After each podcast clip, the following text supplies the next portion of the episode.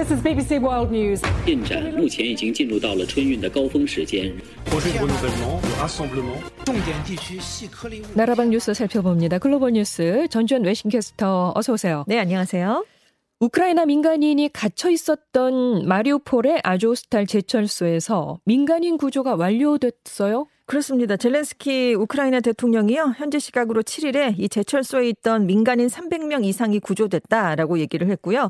앞서 베레시추크 부총리도 민간인 구출 작전이 종료됐다라고 발표를 했습니다. 네. 이 제철소에서는 러시아군의 점령 작전에 끝까지 저항하는 해병대와 아조 연대 군인 2천여 명 그리고 민간인 최대 1천여 명이 몇 주 동안이나 러시아군의 공격을 받아왔는데요.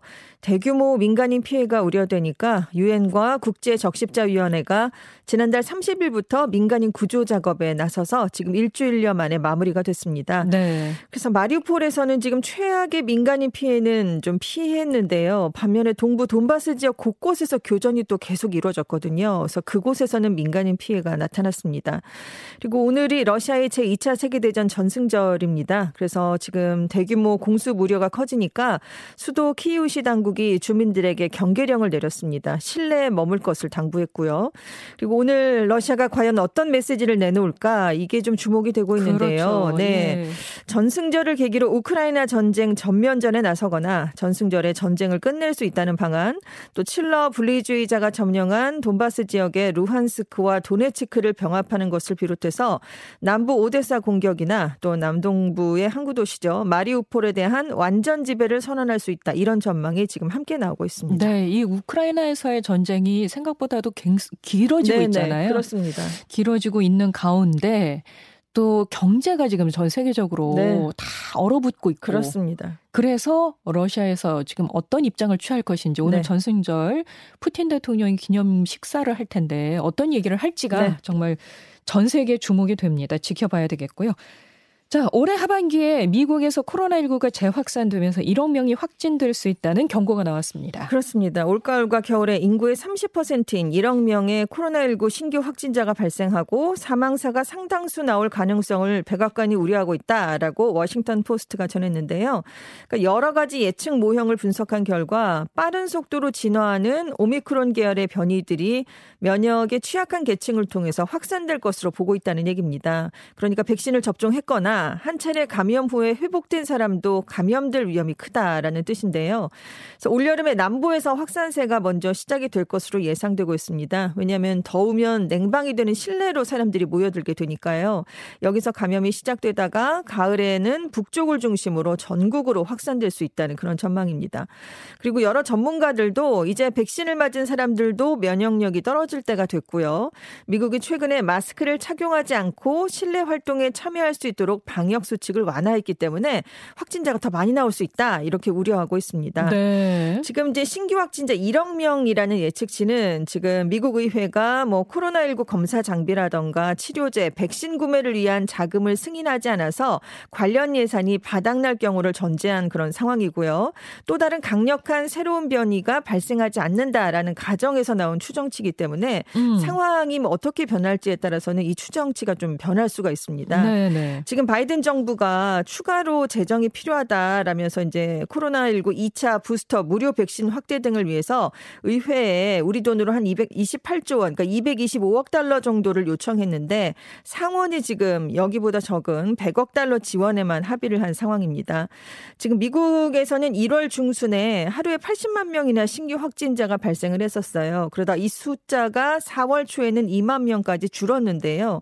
이번 달 6일에 다시 6만 8천여 명 으로 늘었습니다. 그래서 2주 만에 확진자 수가 53%나 늘면서 또 긴장감이 고조되고 있습니다. 네, 미국이 어떻게 진행이 될지 네. 이것들 또 우리가 또 봐야 되겠네요. 아프가니스탄 탈반 정부가 공공장소에서 여성들의 얼굴을 포함한 전신을 가리는 부르카 착용을 의무화했습니다.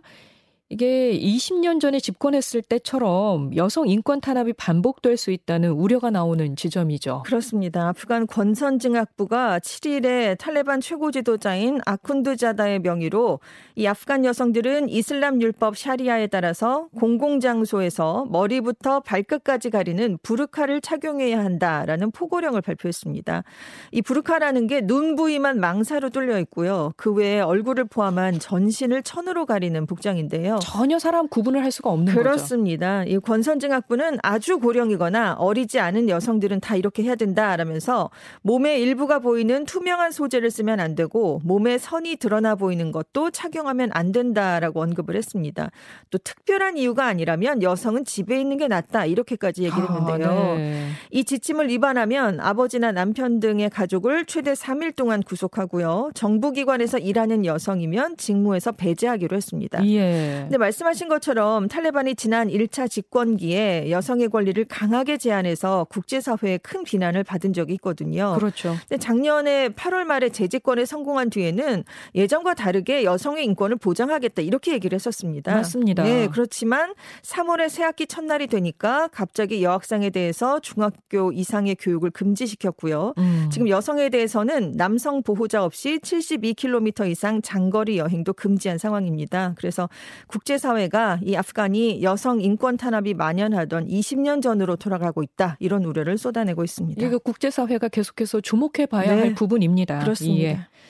필리핀 대통령 선거가 오늘 치러지는데 마르코스 전 대통령의 아들인 마르코스 후보가 당선될 가능성이 높다고요? 그렇습니다. 마르코스 주니어 후보의 지지율이 2일 발표된 여론조사에서 56%로 나타났어요. 2위인 로브레도 부통령이 23%거든요. 거의 두배 이상 지금 앞서고 있기 때문에 마르코스 주니어 후보가 대통령에 당선되는 게 거의 확실시되고 있습니다. 마르코스 전 대통령의 아들이죠. SNS를 이용한 선거운동으로 젊은 세대를 공략해서 효과를 거두고 있고요. 필리핀이 가문 통치로 유명합니다. 유명한 집안에서 계속 정치가 지금 대물림되는 현상이 있는데 네. 이 덕도 보고 있고요. 그리고 지금 독재 역사를 잘 모르는 젊은 층이 좀 많아졌습니다. 음. 그래서 그 사람들을 SNS를 통해 지지자로 끌어들인 점이 지금 큰 효과를 거두고 있고요. 네. 지금 두테르테 대통령의 딸이죠. 사라 두테르테 다바오 시장과 지금 러닝메이트를 형성을 해서 현재 정부 지지층까지 흡수한 상황입니다. 그리고 사라 두테르테 후보 지지율도 55%예요. 2위 후보의 37%포인트는 앞서고 있어서 부통령 당선이 역시 확실시되고 있는데 그래서 마르코스 2세, 두테르테 2세의 이른바 독재 가문 어벤져스가 정 부통령으로 선출이 돼서 독재자 가문의 정치가 더 확고해질 것이다. 이런 예상이 나오고 있습니다. 알겠습니다. 지금까지 외신캐스터 전주현 씨 고맙습니다. 네, 감사합니다.